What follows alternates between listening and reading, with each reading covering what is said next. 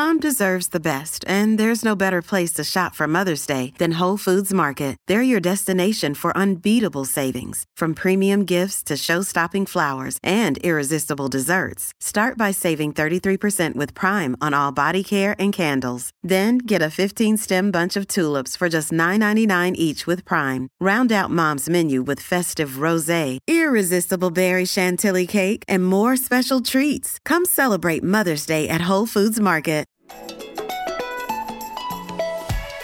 It's Monday, August 15th. From inside the WTOP newsroom, this is the DMV Download, brought to you by the men and women of Steamfitters Local 602.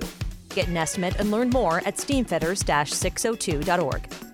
An incredible project to honor those who gave their lives in the war in Vietnam reached a milestone, collecting photos of the more than 58,000 service members who lost their lives. Tim Tetz from the Vietnam Veterans Memorial Fund shares the story of a service member from Alexandria and why it still needs help with a project that's so important to our country's history. So we realized that if we could bring those people to life, personalize them with a photograph, it would transcend the generational gap that was beginning to develop, and we could uh, make this last for generations to come. Thanks for joining us. I'm Megan Cloherty. Luke is off this week. If you've ever been to the Vietnam Memorial on the Mall, you know just how striking it is. Rows and rows of names of the fallen. But until now, we've never been able to put a face to those names. Well, after 20 years, the Vietnam Veterans Memorial Fund reached its goal to collect a photo of all 58,281 service members whose names are inscribed on the Vietnam Veterans Memorial. Joining me now is Tim Tetz with the Wall of Faces Project. And Tim, first of all, thanks for being here on Zoom. Absolutely happy to join you. Um, tell me, I mean, the Vietnam Memorial was dedicated back in 1982, and I think many people, he, even here in D.C., may have thought, you know, that's that with with that memorial. Tell us how this effort started. Uh, you know, the wonderful thing about the Vietnam Veterans Memorial is the fact that it really is groundbreaking in so many ways. It was the first memorial on the National Mall, um, the first memorial to really take and look at it and say, let's honor everyone. And in listing the names, really personalize it. Mm-hmm. And when we looked at it in the 1990s, and we looked around, we started to realize that this memorial needed to have legs, if you will, needed to go on for generations in the future.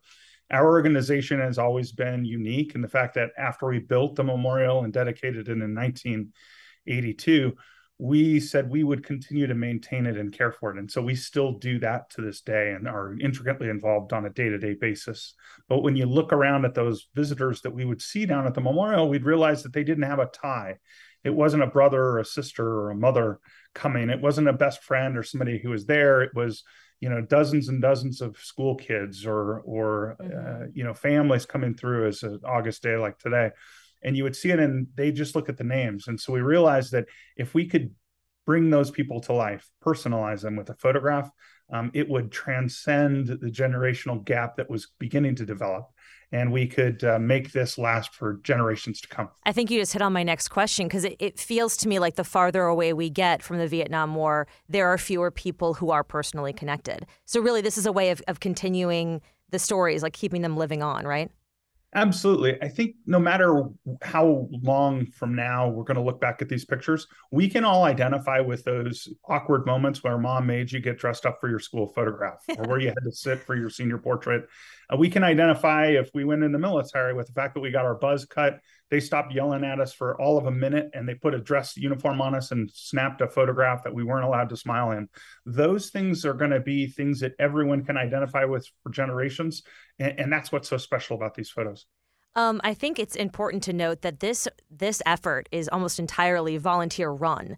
Um, how do you go about collecting fifty eight thousand photos? I mean, tell us how this kind of how this started and where do you even start? Right? I mean, just reaching out to family or how? You know, back in the 90s, we started collecting pictures of various names as we ran into family members. And that was the early advent of a website and of course, as in 2001, our first big rush went when we said, let's work with Kinko's and FedEx to try to get copies of, of thousands. And we got several thousand in 2001 mm. when we did it for a series of months. But then it kind of waned um, up until the late 2000s when we reinvigorated and said, hey, we want to make this part of our website. So having an incredible website, you know, the top website in the nation with the wall of faces, allows us to get the most traffic and then having logos on there and things and getting people to realize hey we want to help find these photographs um, helps get the visitors there and then we made a concerted effort as an organization to literally have uh, teammates um, like myself who would travel around to reunion groups to um, communities far and wide and say hey help us find these photos and um, they really responded incredibly well I went on the website and was poking around, which actually is very easy to navigate. And you can drill down into like your hometown and find the service members from your hometown who uh, gave their lives and their stories. And what I was surprised to see was even just in DC, there were pages and pages and pages of comments for one single person. And some of them were left by people just, you know, saying thank you for for your sacrifice. And others were people who knew them and told like little snippet stories so you could really, I mean, you can really spend like hours on this thing, um, even if you don't know someone. It, it, really does grab you. I mean, why do you think the stories are so important, Tim, to tell? You know, stories bring them to life in ways even beyond a picture. I mean, I think that you yeah. take a, a great local name um, that uh, a lot of folks would recognize is Morgan Donahue out of Alexandria, Virginia. Morgan was an Air Force Academy um, uh, grad and he was a military brat. And in those remembrances that you were reading, um, I was out the traveling the wall that heals with him one time, and I happened to be there and be, be visiting with him with his brother. And his brother was sitting there with the wall, and we were we were talking. And I was reading through the remembrances, and I sat there and I read a remembrance where Morgan Donahue and his brother, the man I'm sitting there next to, are making a prank on one of their neighbors about a pet gorilla that they kept in their basement. and this person who had been pranked left this story. And I read this story to him, and I turned uh, to Jeff and I said, "Jeff, do you does that sound like do you remember that?" And he goes, "I don't remember that story, but we did a lot of those sort of things." And so having that, um, you know, uh, brings that to life. And then yeah. I was able to talk with Jeff, and Jeff was able to then show me pictures of another prank where they stole the Naval Academy goat for the Air Force Navy game. No. And we have a picture of Morgan Donahue in the hallways of the Air Force Academy with a freaking Naval Academy goat. I mean, a legacy beyond realm. Right. And so those stories, which were in the remembrances, and those pictures allow me when I have a kid who you know i get a family there and i'm like who's the prankster in the family and they say oh well this kid is yeah. and you go let me introduce you to the prankster on the wall and i'm able to relate the story of morgan and show those pictures and i have yet to meet a kid who's got the uh, prankster attitude that morgan had that's unreal even though there's now a photo of each of the 58,281 that number still is just really amazing um, there's still more work to do, right? I mean, you now have one photo at least of everybody, but you're you're continuing this effort. Oh, absolutely, and that's why we marked it as a milestone. Um, I mean, it, it's a significant milestone. We've been working on it for 21 years, um, but it's a milestone. I just had a phone call this morning from a uh, Mrs. McLean in Washington D.C., and she said, "Tim, I was given your number by one of your you know teammates there in the office, and they were I saw the picture of a friend of ours who went to a school here in DC, but the picture you have is really just a horrible picture. Yeah. Can we upload some pictures from the yearbook? And I said, absolutely. Not only would we like to have better pictures, but we'd like to have pictures that help tell the stories um, of the fact that they were in drama club or on the band or that they, you know, caught the winning touchdown catch. I mean, those then will bring these alive, and it, it's it's merely a milestone because you know we've got 30 plus percent of the photos that now need improvement. Um, we are talking a lot about the website. Is there ever going to be any physical? Um, are these photos ever going to be displayed at all on the on the mall downtown or as part of the traveling exhibit? It, is already tra- uh, displayed as a traveling exhibit. So this week I'm in Mead, Colorado, and um, we're going to be um, setting up in Weld County. And so we're going to be able to show the photographs of everybody from Weld County and each of the counties that touch Weld County when we're here in Colorado. And last week when we were in Nebraska, we did the same thing there, and next week in Arizona. And so we do that as we go across the nation. In addition to that, we have um, already cooperated with and provided the photographs to a number of museums. So the Army Museum, the Marine Corps Museum, um, you know, some of the um, presidential libraries have reached out to us and said, "Hey, we want to do a display about these photographs." Wow. And like you said, we have the ability to really tweak it and specialize it for a specific piece. And so we um, do that. You know, when um, Minnesota was the second state, a uh, second big state to finish finding all of their photographs. And several years ago, they did a reading of the names where they literally read all the names of the Minnesota fallen. And as they did that, they um, showed on a giant screen the picture of that person's face. And I think that this November, as we go into the um, reading of the names for our 40th re- uh, anniversary at the wall, mm-hmm. Um, it may not happen this year but in the near future nothing would be more magical than to have a big monitor down there as we read through these names and be able to see the pictures of these men and, and women uh, as we do that Talk about an incredible project. I just can't say enough about it. If you guys go to the website, it's just so cool. Is there anything, Tim, that you think I haven't asked you that you think is important for people to know? You know, I think that it's important for people to know that we we still need everybody's help. We still need everybody's help to help us find other photos to reach out to get the word out. Because um, you might have someone in your background that has a yearbook or an old church annual. And then we also need a, a different skill set you know the skill set we needed to find the photos was different than what we need now. And so we need those folks who are adept at cleaning up photographs making them uh, great because some of these photographs if you could clean them up and and get them less pixelation change some of the lighting and format or change some you could totally transform it. And our goal at the end of the day is whether you see the wall of faces on the national mall or see the wall of faces in you know weld colorado the photograph of every single one of them is a photograph that you would take pride in being on your mantelpiece. Tim Tetz with the Vietnam Veterans Memorial Fund. Congratulations, first of all, on the milestone. Um, and just thank you for sharing it with us. We hope that we can kind of add to your project the more people hear about this. Thank you very much for having us. We appreciate all your support. After the break, I have a bit of a cookie quandary.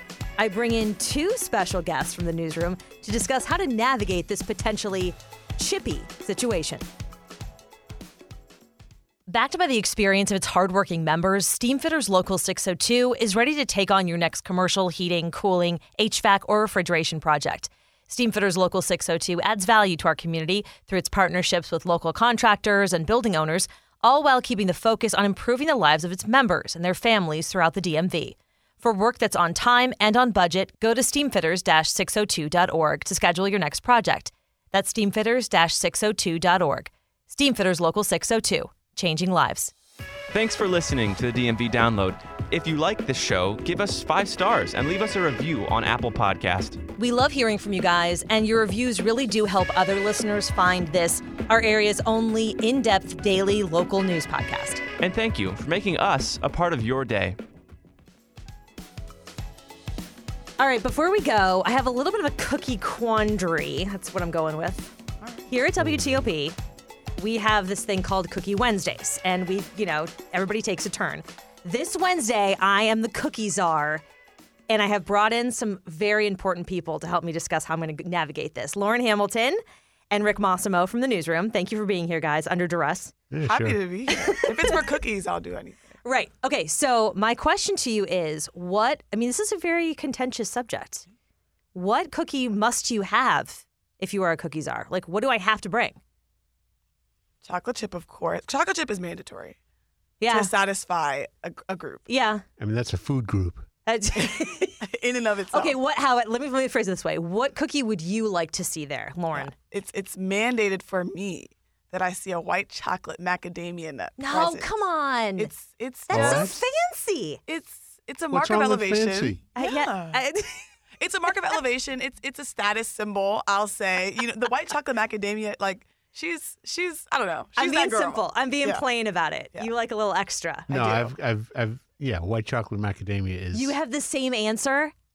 Yeah. Well, I mean, it's come on! Wow, I was you, expecting like a peanut butter or. How a... can you go past it when someone brings it up? That's true. You can you can't you can't refuse it. So you're going to turn it down. You're telling you to turn it down. If there are no other cookies there, I would consider it. That's offensive, I think. Slightly. Wow. I mean that. I don't. That, the white chocolate's right. too. It's too sweet for me. I, are you a dark chocolate That's kind of not person? a I thing. love dark chocolate. What do you? Yeah, I like, love what are we dark even chocolate. at this point? I think to be the cookies are, you have to appreciate a, a breath of. That's fair. Yeah. Yeah, I mean it's it's. I'm not going to go out of my way not to cater to you guys. Right. I'm just I saying. mean, different cookies for different things. It's like it's like asking what's your favorite song. I mean, how can you hmm. only you can't only have one. I mean, different times, different What's Right. a different time moods, different that things. would require what? What's like a time that you're like, this cookie will not do. We need this certain cookie, I feel like Christmas or like around the holidays, you want certain types of desserts. That's probably true. like But- a cinnamon, like a snickerdoodle around the Christmas time. But something with cinnamon. August, free for all. yeah, got it. It's it's Like- summer. It's fun. Right. In which case, you know, you go with the the good ones like white chocolate macadamia. nut. I want to let you know I mean, how. what, is, what does too sweet even mean? I- what do you like? What do you like? Celery cookies? a salad what? cookie. Megan's yeah, in, the, in the market for a salad No. I don't like A a, salad. broccoli First of all, I don't even know what that is, but no. Uh, okay, so this is what I did just to prove you guys are completely off base. In Better Homes and Gardens in December 2020, Mm-hmm. Rejected immediately. when nobody else was doing anything with their time, did a cookie survey of 2,000 adults. And of course, chocolate chip was the number one cookie, right? But then guess what number two and number three are What- among these 2,000 adults? Okay, I their think- Am I favorite supposed to cookies. care? Yeah. Sugar Yes. probably ranks. Sugar cookie. Sugar is three. Okay. Yeah, some peanut butter like Yeah. thing. Yes. No. You nailed it. That's very impressive. Because we understand but- what people we understand errors of ways. I think. Yeah, I that's, mean, that's you know. incredibly wrong and misguided. Let me Peanut tell you butter what is terrible. What four You is. That was surprising to me. Is gingerbread.